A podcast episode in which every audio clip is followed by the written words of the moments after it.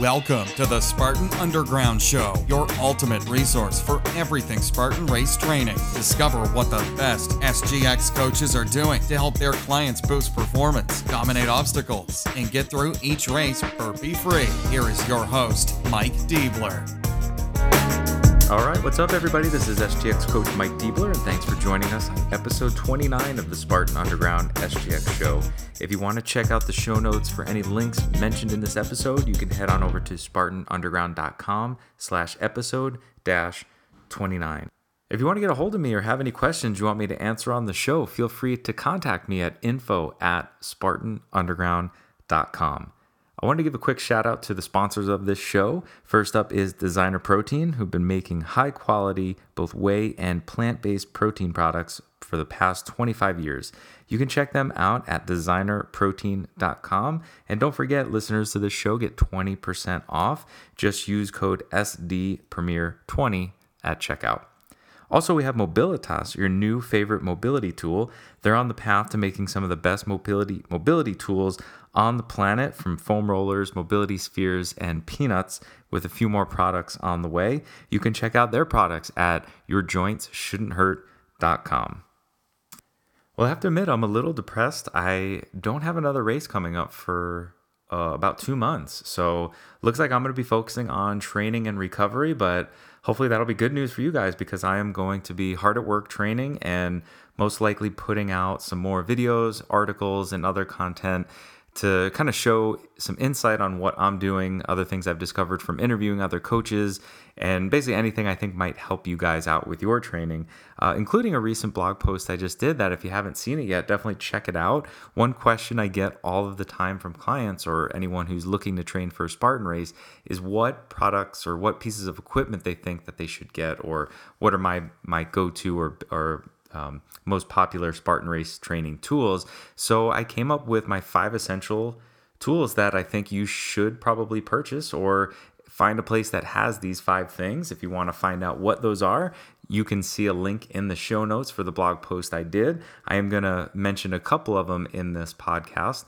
Um, but if you want the whole list and why I think that they're the best Spartan race training tools, you're going to head over to the show notes and check out that article. Um, I will give the warning, and I mentioned it in the article, that I it's hard to answer this question because I think you shouldn't limit yourself and you should definitely have a large toolbox so you can use all the different things out there. But I also understand you might not have a huge budget or a, a place that you can go to that just has all of these cool uh, obstacle course race training equipment. So I tried to narrow it down to uh, more affordable, simple things that anybody could have in their garage if they wanted, and uh, still get a, a, ton of, of results from using these five pieces of equipment. So definitely check out that article.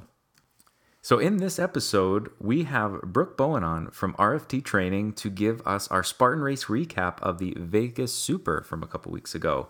Uh, in our research review, I'm going to dive into dynamic variable resistance training, what that is, and why you should be including it in your training program.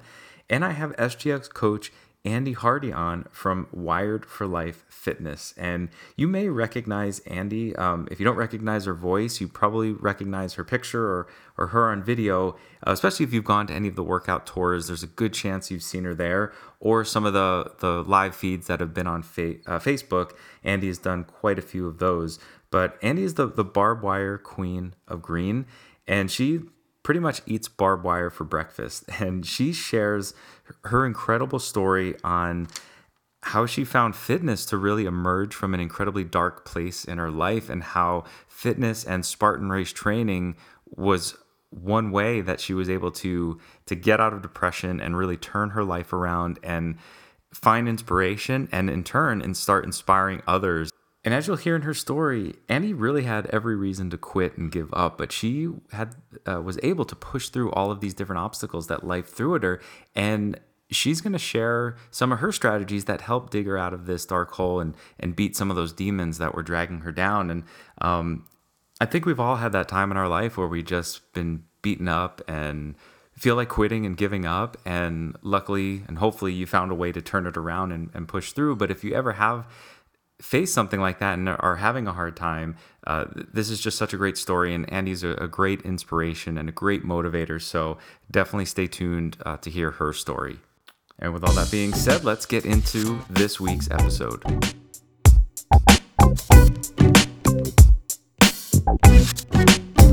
Hi, this is Brooke Bowen with Team RFT Coaching, and I just did the Las Vegas Super Spartan Race. And it was a tough course. Spartan put on another tough course. It was it was nice to get to run through some different terrain though. They started us out, we got to run through the river for a ways, um, which is nice. It's a hot day. We got lots of water on the course. And, and then just endless sand. I think anyone you talk to about this race is going to mention sand because it was relentless and went on and on, um, which slows the run a little bit. But then we, we got into some great grassy areas. Um, the rig was along there, and it was a tougher rig, but luckily I was able to get through it. I know lots of people struggled with it. It was pretty classic with some baseballs and rope and rings, the bar. Um, and we came to some barbed wire that was in the wet grass. We're, we're going to say maybe six inches of water in this grass that you had to go through, and pretty low. It felt it felt nice to go through that. I I would prefer that any day over some rocky barbed wire. But later in the course, we got two more sections of barbed wire, so they were not short on that. Um, in fact, it was up and down in the dirt later on, and let's see, then we came around, um, ended at the raceway, I believe, but they had lots of hills there, ups and downs. From about mile six on, the course was 8.2, so from mile six on, they saved at least a third of the obstacles. And we kept thinking, well, we still have to do this and that. But uh, did the some of the water, the the dunk wall came out to do the spear throw right into a log flip, which is new. So rather than flipping a tire, it's kind of like a, a heavy log. It's similar to a tire, but you log flip that a couple times and then right into the rope climb and the sled drag and the twister, which is the new obstacle, that one's a challenge. That one I need to work on myself personally, but um, but a lot of people were getting through it, and then after that was right into the monkey bars, so blasted your grip. But um, yeah, it was a great race, hot day, beautiful weather. I love the hot heat, so so it was good. Thanks for having me.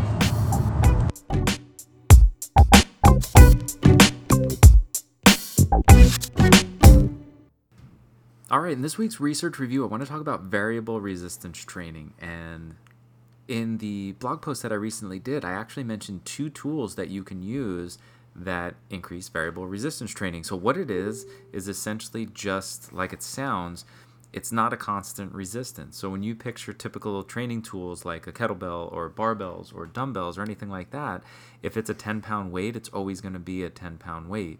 And we can increase variability where we change resistance by adding things like sandbags, right? If you pick up a sandbag, the weight actually moves in your hand, so it changes the load as you move um, are also bands. Bands is a great way to do this because the more you stretch it out, the more variability you're going to get and the more resistance you're going to get. So, this is what is meant by variable resistance training. And specifically, what I want to talk about here is adding it with traditional training. And you may have seen things like this before, whether you've done it yourself or maybe seen in, in the gym where people are adding things to traditional weights, like you might see bands attached to a barbell or chains attached to a barbell, um, things like that. That is actually a way to combine your traditional training with this more variable resistance training. So, I wanted to talk uh, quickly about a couple studies that were pretty recently done looking at this effect where you you combine traditional training with uh, with band training. And the first one was from the Journal of Strength and Conditioning uh, actually this month, 2017.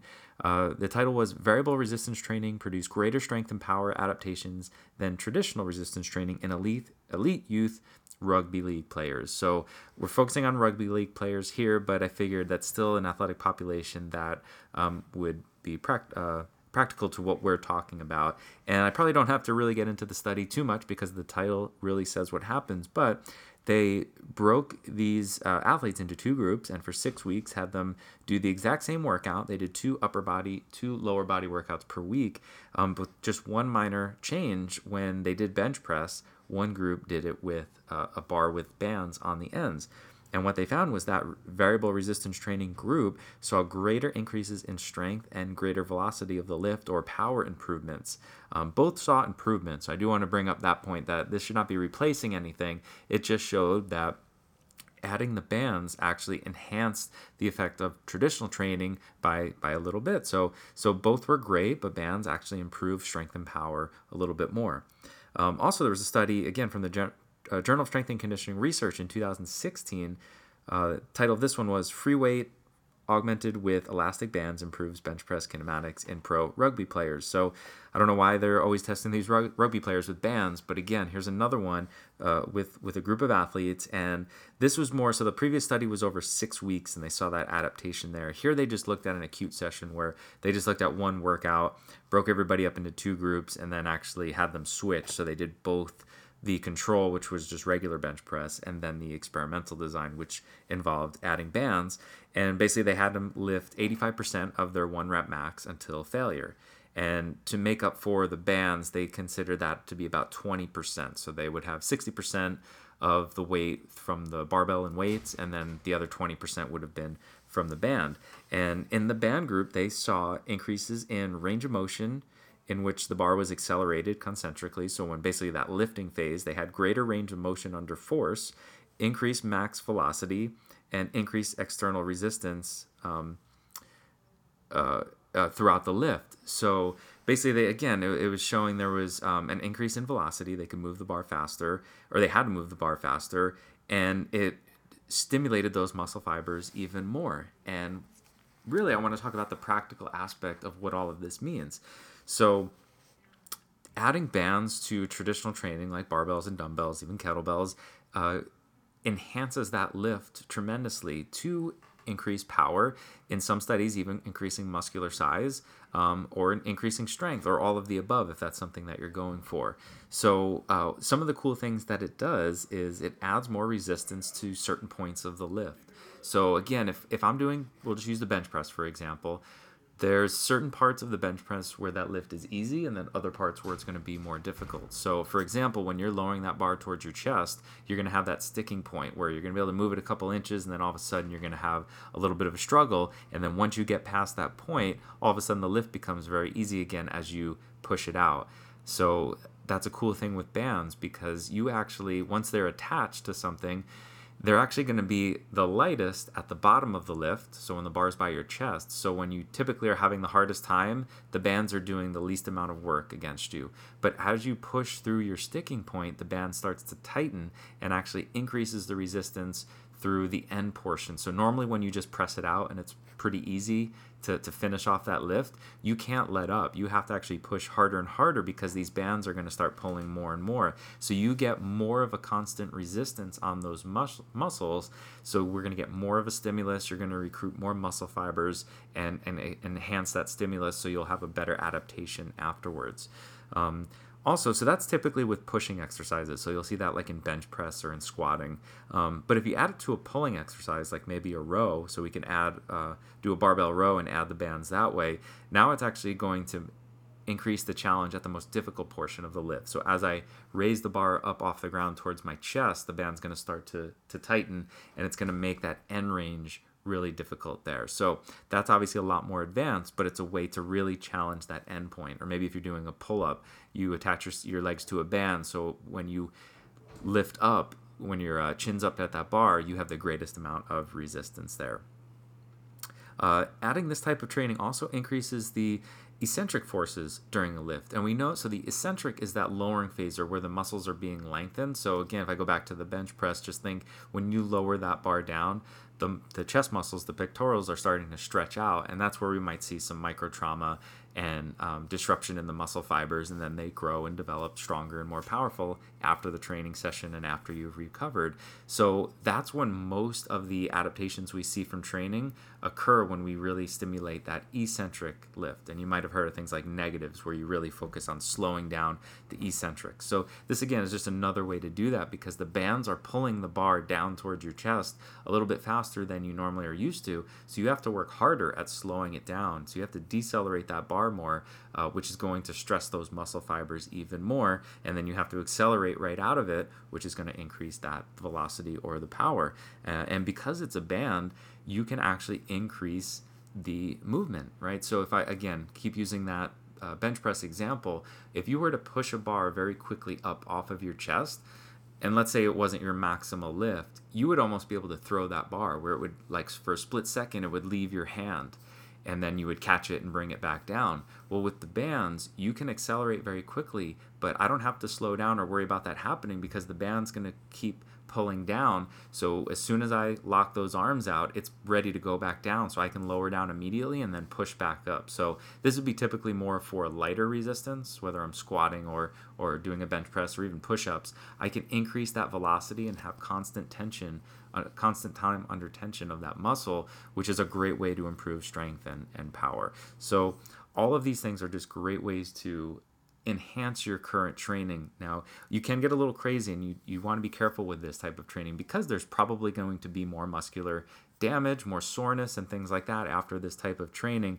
So, my personal recommendation is probably limit yourself to one day a week of doing this type of training, but I highly recommend trying it.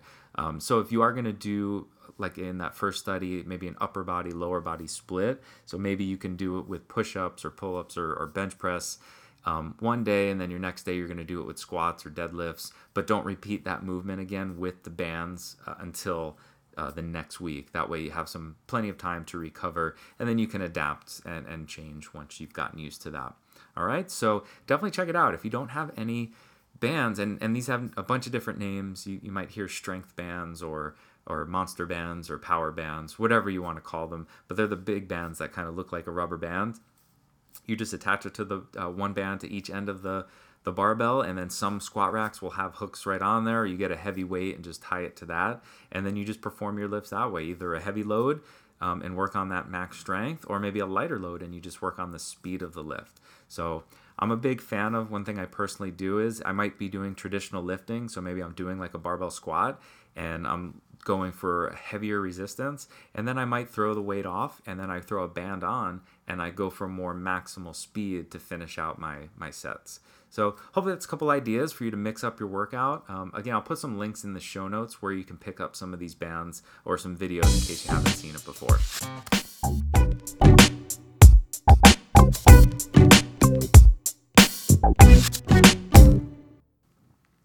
All right, it is time for the SGX Coaches interview, and today I'm with SGX coach Andi Hardy with Wired for Life.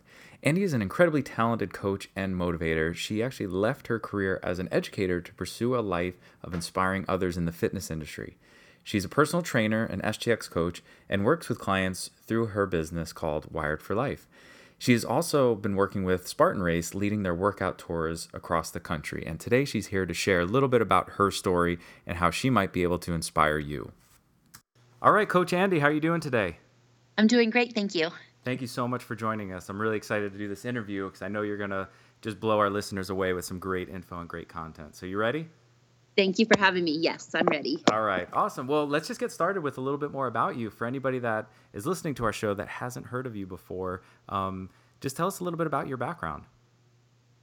Okay, well, I came from a background. I played some ball sports in high school and a little bit in college. I always loved sports, loved being outdoors, loved being active had a hard time in school focusing, paying attention, and um, sports were kind of my outlet. But I was never really good at anything. Just I played, had fun with it, wanted to be good at it, um, but was never really great at anything, and um, had a lot of knee issues from a very young age, and so that restricted some of my my playing abilities. Um, and then when I graduated from college, I, I really shied away from sports because my, of my knee injuries. I had several surgeries. I've had probably, I don't know, nine or 10 knee surgeries to date. Wow. Um, doctors told me, you know, you can't run, you can't jump, you've got to stay away from those kinds of sports. And, and so I did. I listened to them and um, went from knee surgery to knee surgery, trying to figure out how I can do the things that I want to do. So then I got into watching sports. I watched a lot of football. I watched a lot of basketball. I watched people do the things that I wish I was doing, and um, got into life and um, had a career and a stressful career, owned my own business and and things like that. And life kind of took over. Um, I was working all the time and not taking care of myself. Had a child you know, putting her first and taking her to all her activities and things like that. And um, stress eating I was in the car a lot, so I'd eat and whatever I could just to feel better. And um, didn't really work out very much. And one thing led to another, and I got unhealthy and overweight and depressed and in bad situations. And um, just it continued to compile one thing after another after another. And i got to a very very dark dark deep hole in my life. And to the point where no i just didn't want to wake up in the morning anymore. It was just it was life was miserable.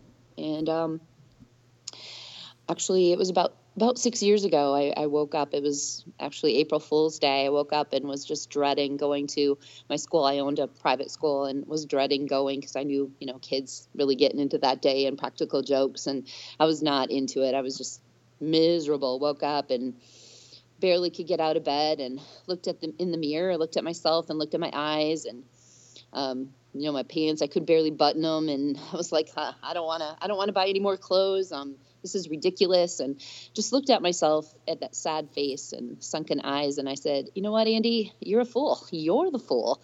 Um, april fool's day on you. And uh, you know you're in this miserable place and you hate life and you hate you hate what what's happening with your business and you hate your body and you hate how you feel and you hate how you look and you're miserable and you know what? Nobody cares. Nobody really cares that much. That's going to change you. The only person that can change you is yourself. And um, so I just I just stared at myself, washed my face, jumped in the shower, and I said, you know what? You're the one that has to make the change and and um, if how, do you want to change or do you want to be like this? What do you want? And i decided right then on that day i'm going to make some changes. So uh, breakfast that morning instead of having my normal frosted shredded wheat with peanut butter you know what? Um, no threw the box away. And um, look for a healthier option. Um, while I was waiting for my daughter to get ready for school, I went on the internet and found a program that I could um, count, kind of like Weight Watchers, to count calories and help me learn how to eat better. Um, I decided when I got home from work that day, I was going to spend 30 minutes doing some sort of workout. Some way, somehow, I was going to work 30 minutes into it and um, develop, developed a plan that three days a week, 30 minutes. At least I could do that and um, tracked my um, calories and watched what I eat. And and after about you know three four weeks it was it was miserable. I was hungry. I was craving food. And um, it was really tough to get up a half an hour earlier to get in that workout. Um, and but i started noticing i was losing some weight. I was feeling a little bit better. I was having a little bit more energy. And um, and i'm the type of person that i'm very goal driven. If i have a goal and something to work for, then I can I go after that. So um, because I couldn't run or didn't think I could run, um, I could swim and I could ride bike. And so I was like, you know what? What's a sport that you can swim and ride bike? Oh, a triathlon. Um, so I can walk. So I decided I'd do a triathlon and I would um, swim and bike and I would walk and just finish it. And that would be my goal. And I had four or five months to train for that. So the three days turned into five days. The half an hour turned into an hour. And um, when I got to the triathlon, um, I swam, I biked, and then I got to the run part, and I could not stand watching women passing me. And I said, I can't do this. I can't do this. I'm going to run it. I'm going to run it. And I finished, and I got, I think, like eighth place in my age division or something. And my time was really not terrible. I think I had a 36 minute 5K, which you know, for somebody over 40 and their first time running in 20 some years, it wasn't horrible. Yeah, no, uh, absolutely. so I felt like, whoa, you know, I can still walk. Um, that wasn't so bad. I was really, really excited. And I had lost a good 20 pounds maybe um, at that point and um, started feeling better about myself. Um, I made some other changes in my life, um, gave up my business, and said, you know what, this is not working. Um, it was a very financially tough time. I made my my daughter had went off to college um, at the age of 16, which was really rough on me to send my. She was still a baby in my yeah. eyes, but oh, yeah. she went off to college in downtown Atlanta at that, um, and um, my fam- only family that I had here in Georgia had moved back to my home state of Minnesota, so my family was gone. Um, a relationship that was really, really on the rocks, and um, I just I just started making change after change after change, and that triathlon gave me the confidence that you know what, hey, I can maybe do one of those obstacle course race things. Um, you know what, maybe I can run 5K. So I signed up. Two weeks later, there was a it was at the time called a Merrell and Dirty. It was an obstacle course race. Um, I think they still have it out there, but it was a local thing, and it was two weeks after the triathlon. So I had enough confidence that I could run three miles, and so I ran the race and just ran it and got through the obstacles and and I ended up winning. Um, I think I won like a hundred bucks or something like nice. that. Um, got on the podium and I was shocked. I was like, oh my gosh, I can't believe like I, I did this. And um, so I hadn't even gotten home, but I got on my phone after that race and um, got on Spartan Race's website and signed up for a Spartan race because I said, if I can do this, I wonder if I could do a Spartan race. Um, so I was signed up for the Georgia Sprint in 2012, and, um, and of course was nervous and didn't know about my knees, but I thought, well, I can run three miles, so somehow I can do this. Um, so I started incorporating a little bit of running into my training, continued on my weight loss journey, uh, started getting healthier. You know, my blood pressure was coming down, and um, different things like that. Um, getting gaining confidence and I think it was like December 28th is when I officially started training for the Spartan race. Um, I signed up for the Spartan workout of the day, not knowing how in the world to train for this thing. I studied Spartan Race. I was on their website every single day. I was learning all the key names. I followed Hobie Call. I watched everything he did. Um, I learned, okay, how do I throw a spear? Well, I got a stick and I started throwing a stick at a target. I, I thought, I looked at the obstacles. How am I going to climb a rope? So I got a rope and I got a ladder and put it up in a tree and well, the limb broke, but um, you know, but I, I worked on different skills and I did a lot of research and um, YouTube videos, did the workout of the day. So one of the first ones I had was 25 burpees and I could only do seven. I did seven burpees and that was it. I, I was done. But I thought, you know what, just keep working hard, keep trying, you'll get there. Um, I emailed Spartan and I said, um, Will these workout of the days really get me prepared for a, a Spartan race? And the reply was, Do another one after dinner. so, and, you know, and it was a joke, but at the time I was like, oh, okay, I guess I need to train twice a day. So my hour or so of training a day turned into two a day trainings. Um, I did a couple of 5K runs just to test my running. And on in March 2012, my first Spartan race went to the start line. Um, well, I met Hobie Call the night before, and I was like starstruck, like, oh, this is the guy. This is this is the guy of OCR, and um, I'm going to be running in the same heat he is, and because I'm a competitor, so of course I signed up for the elite heat with the wild dream that at the time they were giving away the Spartan helmet, the Spartan sword, and the Spartan um, dagger for mm-hmm. for second and third place. And I had this wild dream. You know how you daydream about things, and I would just imagine what it would be like if me, Andi Hardy, who was never really a star at anything and barely, you know, just learning to run, would be on that podium. And I daydreamed about it and fantasized about it. And anyway, I met Hobie Call and he gave me a couple of pointers about things. And I was just amazed that he would even talk to me.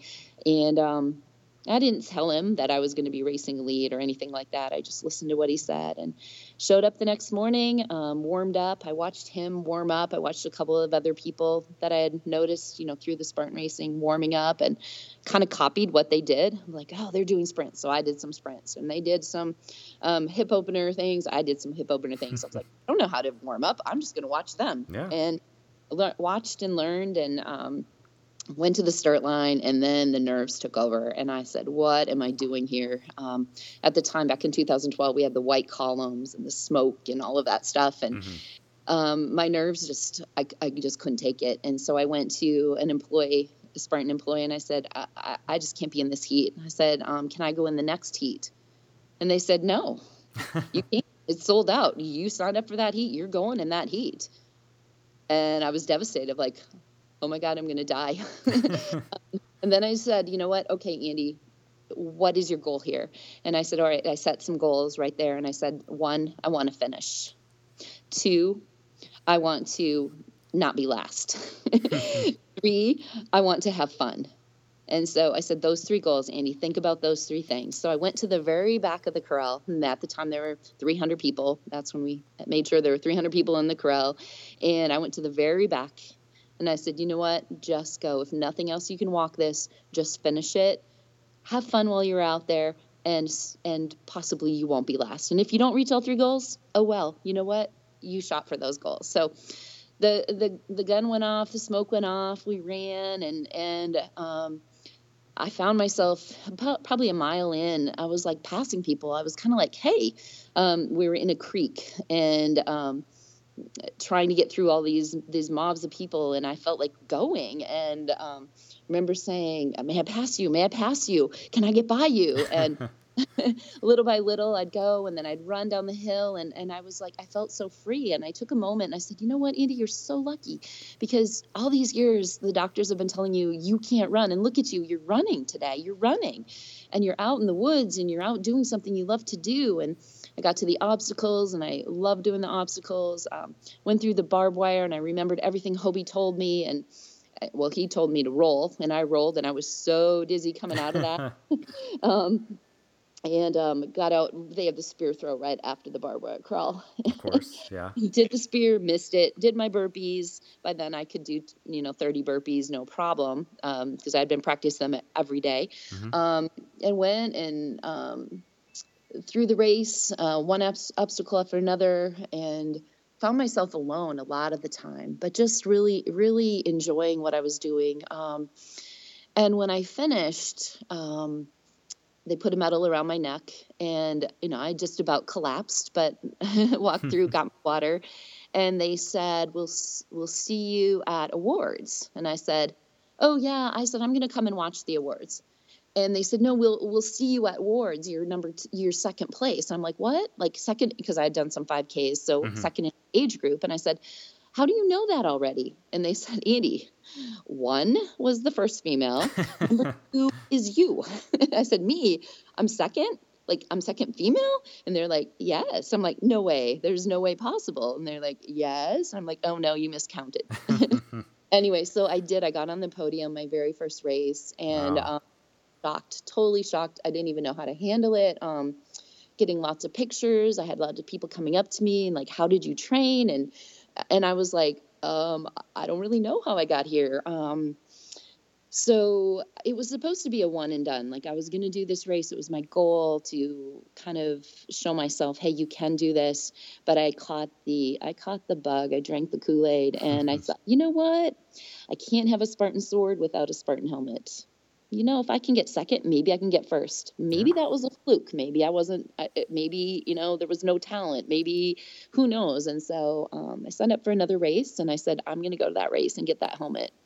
So that inspired me to make more changes, um, more changes in my diet. Um, my I amped my training up a little more, um, studied more, researched more. Like how can I get running? How can I run faster? And uh, went to the next race and I won that race. Um, unfortunately, they did not have the helmet at that race. Oh. so I was really, really ticked off about that. And so I said, well, fine, I'm going to just go to another race. So I decided to go to New York. I said, you know what? I'm going to go to New York. If I can win in New York, then this maybe maybe I am good at this. Mm-hmm. And so again, trained. I made more changes in my life. Um, went to New York. I won that race. I got my helmet. Awesome. And, that just inspired me to keep going, keep going. And by then, um, then Spartan contacted me and wanted me to do some things. Um, to talk about a pro team, and that was before we had the Spartan Pro team. And um, so I went to several. I just raced and raced. I think I did 25 races that year. Um, had a really good, good, successful year. Um, Joe DeSena, I asked Joe if we could put together a women's team for another race series. And he said, if you get on the podium at the Pennsylvania race, I'll send you. And I was like, but it's my idea. And he said, nope, you got to get on the podium. I said, all right, I did. I got on the podium, got together a, a, women's team. We went and raced and won that race series as a Spartan women's team. Um, so that was really you know kind of how i got going. Um, i was motivated by success. I was motivated because i wanted to do something. I wanted to prove to myself that um, that i was good at something. And um, you know i was living my dream that i'd always wanted to be an athlete and a star and I was getting that that success, and then along the way, I was meeting people that were very inspiring to me. Um, I met Chris Davis, um, for people back then that knew Chris Davis. He had lost hundreds of pounds and and got his life on track and um, met Margaret Schlachter, who Dirt in Your Skirt, and just many, many inspiring people along the way. And I found people asking me questions like I was an expert, and and I really wasn't at the time. I just did a lot of hard work and and research and uh, how how is this going to work for me. Um, and so I just continued. I enjoyed it. I enjoyed meeting people. Um, I was a teacher at the time, so I was teaching children. Had a team of kids go to a Spartan race. We did it together as a team, kids race. Um, and one thing just led to another thing, and then eventually Joe DeSena um, asked me if I would be interested in working for Spartan and leading the workout tour. Of course, I was like, I'm all about that, and if I can make my whole life Spartan, I will. And and so I did. By then my health had completely turned around. My high blood pressure was now great and my high cholesterol was now normal and um, lost weight felt great gaining confidence getting my life back together. I was excited to wake up every morning and um, really really had changed my life and and wanted to share that with other people. Um, and so through the workout tour i was able to do that be um, inspiring to other people and and watch them on their journeys and changing their life. And you know as a teacher in that kind of a career you you have a heart for helping people and and and uh, especially children. And um, so I took those strategies of being a teacher and applied them to the workout tour and and went through um, training, became a personal, certified personal trainer, went through the Spartan SGX program, became certified, learned as much as I could learn about coaching because I thought if I'm in front of hundreds of people teaching them, I want to make sure I know what I'm talking about.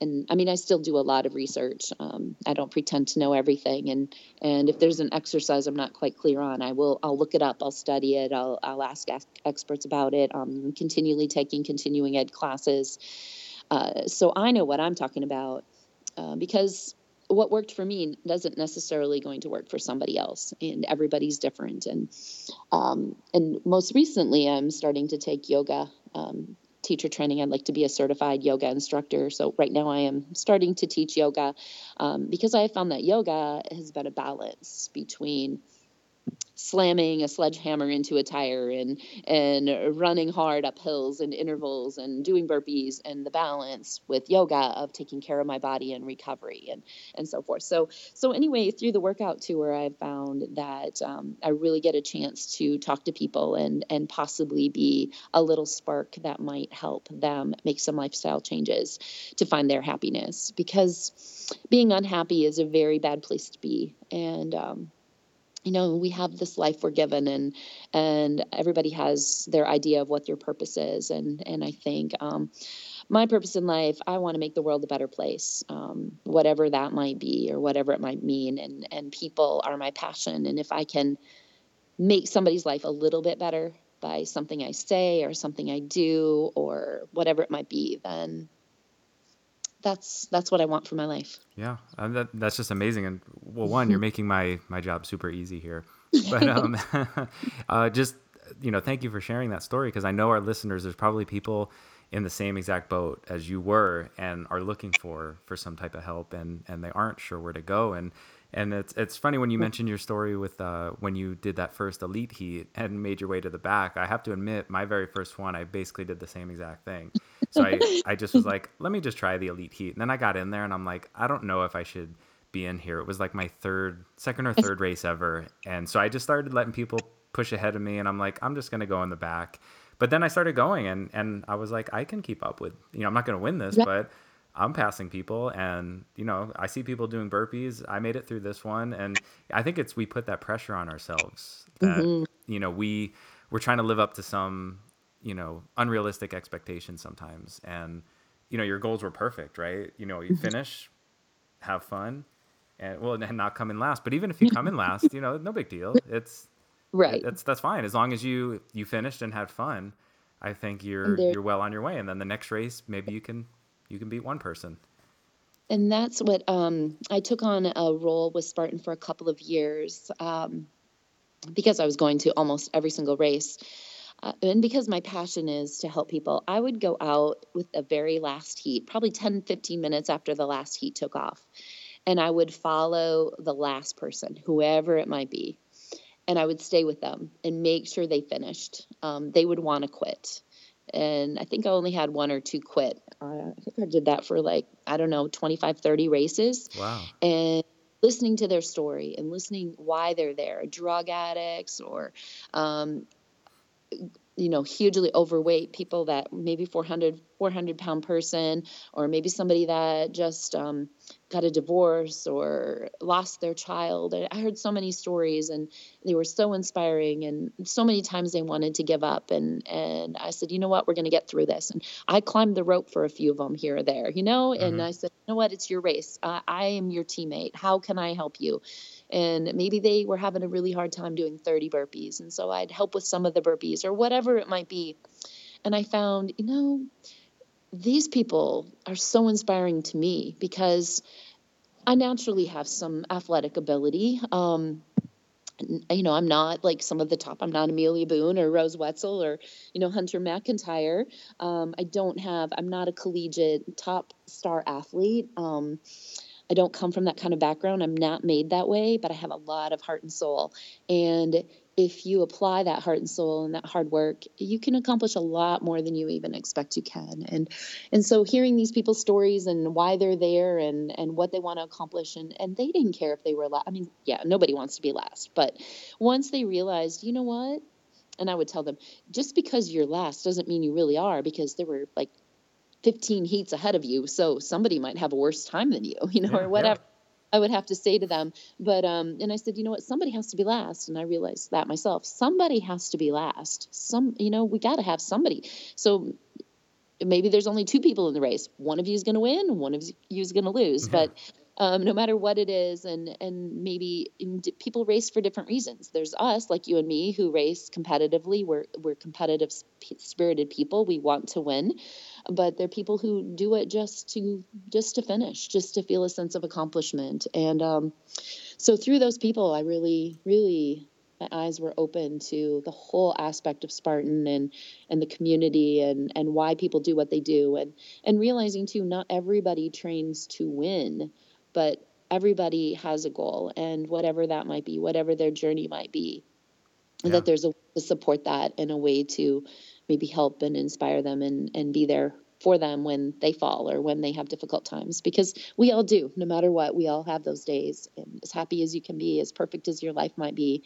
there's going to be those moments when having a coach or having somebody cheer for you is is necessary. Yeah, so. and, and I even loved how you kind of started where, you know, when you were telling your story and when you were at your low point and you finally realized that nobody was going to help you and, you know, you had to take yourself take that first step and then you can eventually find places for help and it's you know, it's kind of like that old saying, you know, when the when the student's ready, the teacher appears, that whole thing. But a lot of mm-hmm. people are just waiting for that teacher or waiting for that moment or waiting for something to happen and it's never going to happen until you take that first step and you're ready to to do that and Um, I mean, just going through your story, it, I know it's going to be inspiring for a lot of people in that in a similar situation. But you had so many reasons to not do what you did.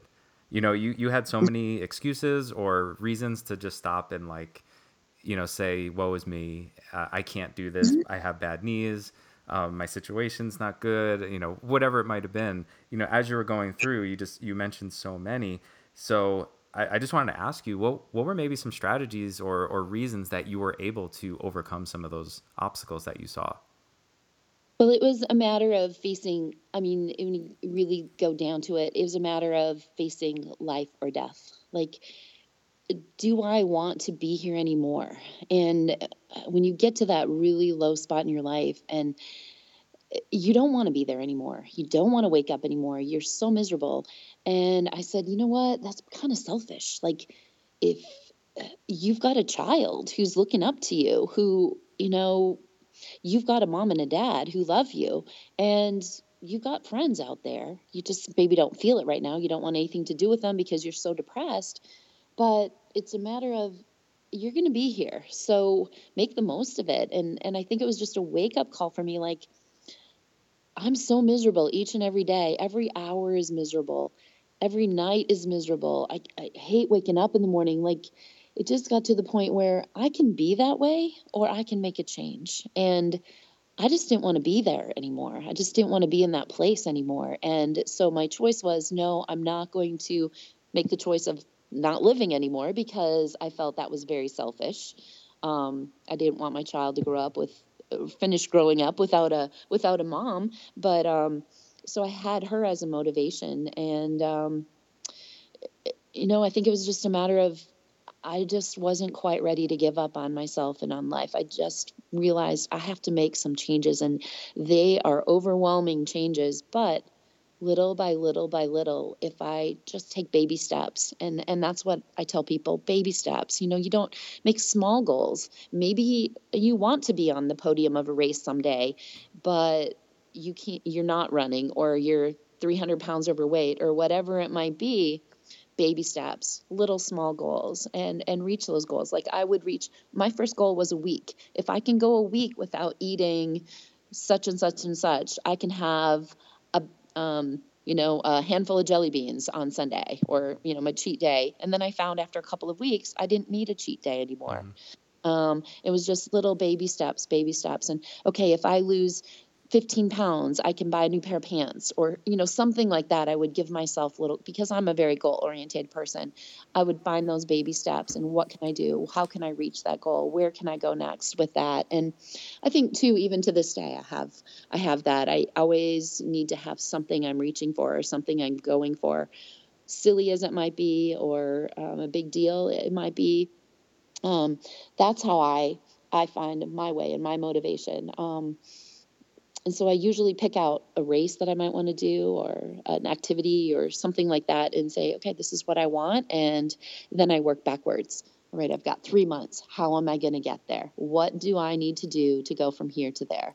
And for some people, they might not be able to figure that out. And that's where a coach comes, comes into play. And um, I actually got to a place where I was ready to, I called it retire. I didn't want to race anymore. I had a couple of bad races and I hurt a lot and um, was feeling bad about myself. When you're on the podium a lot and then all of a sudden you're not on the podium anymore, that's that's something you have to deal with psychologically. It's it's you're like well am i not good anymore? Or is the field just getting harder? Or am i wearing out? Or you know what happens? And so i can only imagine you know like the psychology that a lot of professional athletes go through. It's you go through these cycles in life. And so i got to a point and um, i had a good friend who reached out and he said you know what andi don't give up. I'll coach you. I'll coach you. I'll take you on and and let's see what we can do. And so I, even though I'm a coach and I coach others, I have a coach myself. I have two coaches, and um, they help guide me. And sometimes, you know, if I'm not really training for anything, then we just kind of go. But if I'm training for something, they help keep me on track and and help guide me in the direction I'm going. And if I'm like, I don't know what to do, I'm like, hey, this is a running workout that you're going to do today. And it might really suck. but you know what? If I, I know that coach is watching me and I know that coach is, is looking at what I'm doing and I don't want to disappoint, so I do it. I suck it up and I get it done. And in fact, I'm I'm um, training for a couple of races coming up, and and um, I had a hard. I've laid off running for several months. Um, my knees have really been hurting, but this morning I got up, I got my run in. It wasn't pretty, it wasn't didn't feel great, but I got up and I got it done because then I can I feel better. Like okay, I'm I'm working toward that goal, um, and yeah. I realize what work right. I need to put in. Yeah, so. I, I, just I, mm-hmm. um, I think it's the book The One Thing um, when they talk about you know it's something some of the times that your goals can be overwhelming when you have this big vision or or you just think I can't get to that. But I just love how you say the baby steps, and it's like okay, you have your big goal, and then just think, what's one thing today I could do that would get right. me that much closer and that's you know exactly what you did when you were saying you started and you just needed to get a little bit healthier and lose weight you weren't talking about winning races or anything like that and then it was like well let me see if i can even you know walk for a triathlon and all these little mm-hmm. things that eventually led to where you are and i think that that's really going to resonate with people and and and help them along their path Mm. And I think even like um, a pull up, and I, I, I talk about this a lot in the workout tour. Like doing a pull up is an important exercise to do if you want to be successful at op- certain obstacles in a Spartan race. But a lot of times people cannot just jump on a bar and pull themselves up. And it's very frustrating. So if you can't do it a lot of times we walk away and say ah, i can't do that and walk away and, and don't do it and don't try it.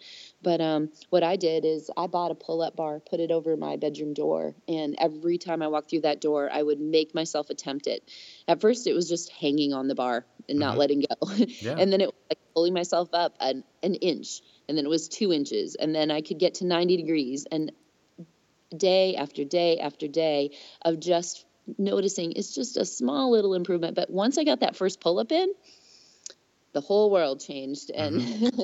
then it was now can I do two? Now can I do 10? Now yeah. can I do 20 and um, so it's just it is it's just really knowing you've got to keep at it and keep being consistent and and in time things will happen and and things don't just don't always happen overnight. Sometimes they do but um, you, you might have hidden talents you don't know about. But the other thing i say is is always believe in yourself. And the moment you don't believe in yourself you're not going to do it but you've got to believe. And um, even when nobody else believes in you, I mean, I had my mom, my parents were like, "You can't run. What are you talking about? You're not a runner."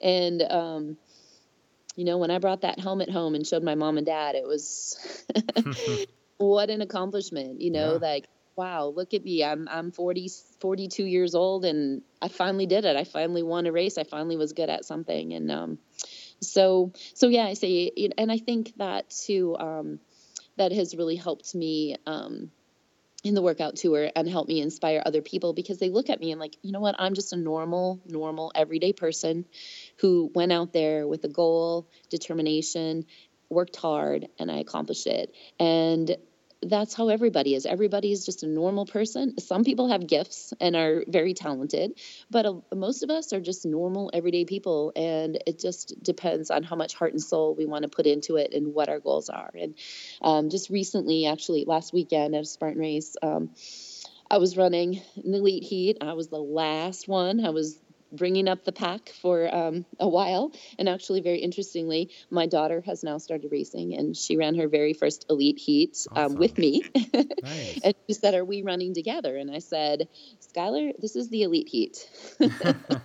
and I'm a competitor. So if we run together, it's because we're we're running together at the same speed at the same time. Because we're racing. Yeah. So understand this: we are racing, and if you are ahead of me, then you keep going and you keep pushing. If I'm ahead of you, I'm going to keep going and keep pushing. And um, so we had this understanding beforehand of what was happening. So she was ahead of me. She was running faster. She was over the obstacles before me. And I, I was kind of like, how am I going to feel about this if my daughter beats me? You know, like I'm a competitor, but I love my daughter more than anything. But what's this going to do to me? Mm-hmm. and you know and but i wasn't like super competitive with her like i'm going to beat you. I mean that's not the relationship we have. And and i just told her i said you know what?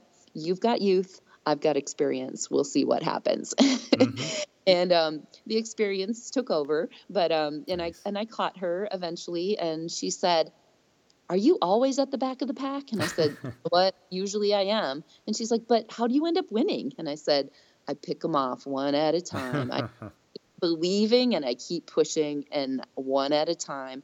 And um, you know, and that's what happens. I'm I'm strong on the obstacles and and I don't do a whole lot of burpees during the race, so I can catch people. Yeah. But um anyway, so so yeah, it was very very very cool to have her her racing with me. But anyway, during that race, um I um, caught up to somebody, and somebody was like, "Andi, you are my favorite person to chase." and, um, another race, I had somebody say, "Andi, I've been watching you and racing with you and chasing you for three years. I want to beat you today." and she did, and she ended up beating me, and it was it was bittersweet because part of me was like, oh, "I don't like to be beaten. I'm a competitor," but part of me was like, "Wow." Maybe I've inspired that person to be the athlete they never knew they were and inspired them to push a little bit harder than they normally would. So, so, so yeah, I felt when she um, took second place on the podium and I was third, I thought, you know what, I have a little part of play in that second place trophy yeah. there. But, oh, absolutely. But anyway, so it's it's you know. Um, it's kind of it's it's really powerful to know that maybe something I'm doing is helping somebody reach beyond their wildest dreams and and to me that's that's what you know what makes life yeah so. oh this has been awesome and, and truly inspirational and i know we could talk about this forever but um, I know you have to get going, um, but just real quick, I'm sure your story is going to resonate with some of our listeners. And if they want to reach out to you or just follow you, uh, where would be the best place they, they can get a hold of you? Okay. If they want to follow me on Instagram, my Instagram is Barb Wire Queen of Green. So B A R B W I R E, and then Queen of Green. Um, barbed wire, I love the barbed wire, and um, green is my favorite color. And I'm known for the girl, the the the girl in green. So um, follow me on Instagram, Barb Wire Queen of Green. I post a lot of stuff, a lot of motivational things there. Um, also, my website is wiredforlife.fitness, and that's wired with the number four. Um, so you can find me there, reach out to me. My email address is there and everything. Um, you can follow me on Facebook as well. Um, and yeah, so reach out. I do take on personal training clients. So if if anybody you know needs a coach or needs motivation, I do different lots of different things. Um, by the month or by the race. I have somebody right now that I'm just starting to train for a super coming up in six weeks. So we have a six week plan of what we're what we're going to do, getting that person ready.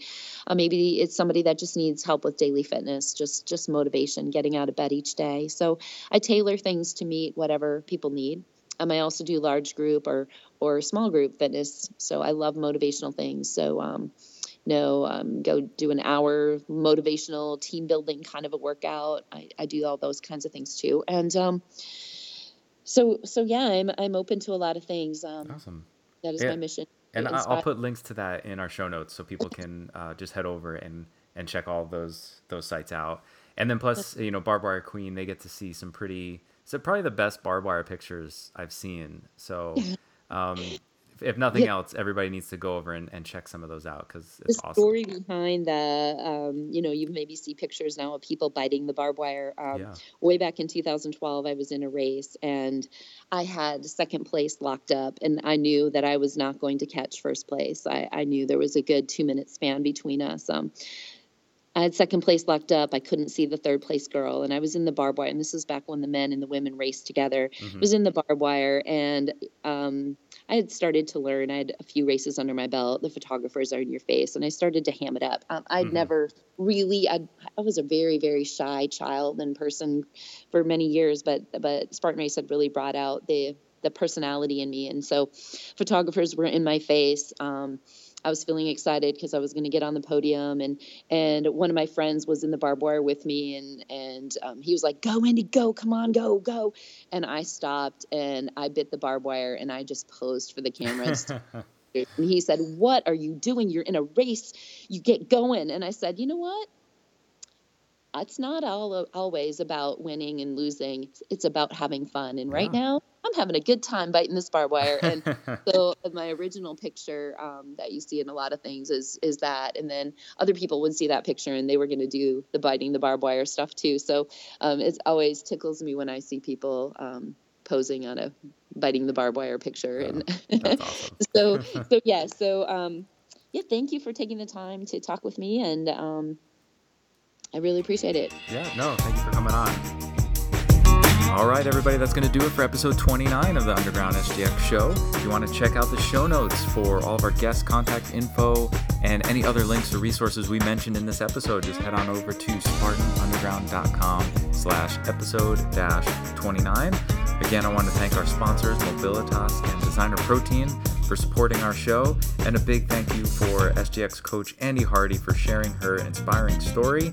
And again, check out the show notes for more info on Coach Hardy, and also Brooke Bowen and RFT Coaching uh, for giving the re- recap of the uh, Super in Vegas a couple weeks ago. And don't forget, if you have any other uh, questions or need any other help with your Spartan race training, definitely check out all of the different resources we have at SpartanUnderground.com. And we will see you guys next time.